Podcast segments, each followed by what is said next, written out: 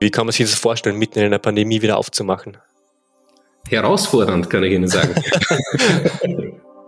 Na, die Situation war so, dass wir ähm, dann aufgesperrt haben und ein Fenster hatten, wo ein klein wenig Tourismus ging. Und ähm, es gerade, wenn man ein Museum neu aufsperrt und den ähm, Kosten, die auch sein Bau verursacht, eigentlich äh, den Plan hat, möglichst schnell, möglichst viele Kosten reinzuspielen, ist es eine große Challenge, hier ein Museum aufzusperren.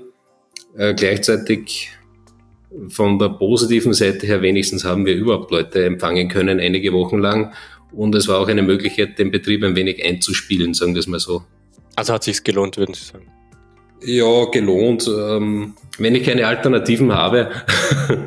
Aber Gut, ja, die Alternativen in der Pandemie sind Genau, also die, die andere Variante wäre gewesen, einfach nicht aufzusperren, aber das, äh, diese Frage hat sich nicht mal gestellt, weil das eine ist natürlich, muss man verdienen, das andere ist auch, gerade als Museum habe ich auch eine Funktion. Also in unserem Fall geht es auch darum, die Leute mit äh, Freuds Leben und Werk zu konfrontieren und mit all dem, was in der Berggasse 19 passiert ist. Und ich kann nicht einfach sagen, gut, dann machen wir es halt nicht, obwohl wir könnten, sondern wir müssen es ja trotzdem versuchen, sonst bin ich meiner Meinung nach meiner, meiner Mission als Museum ja untreu.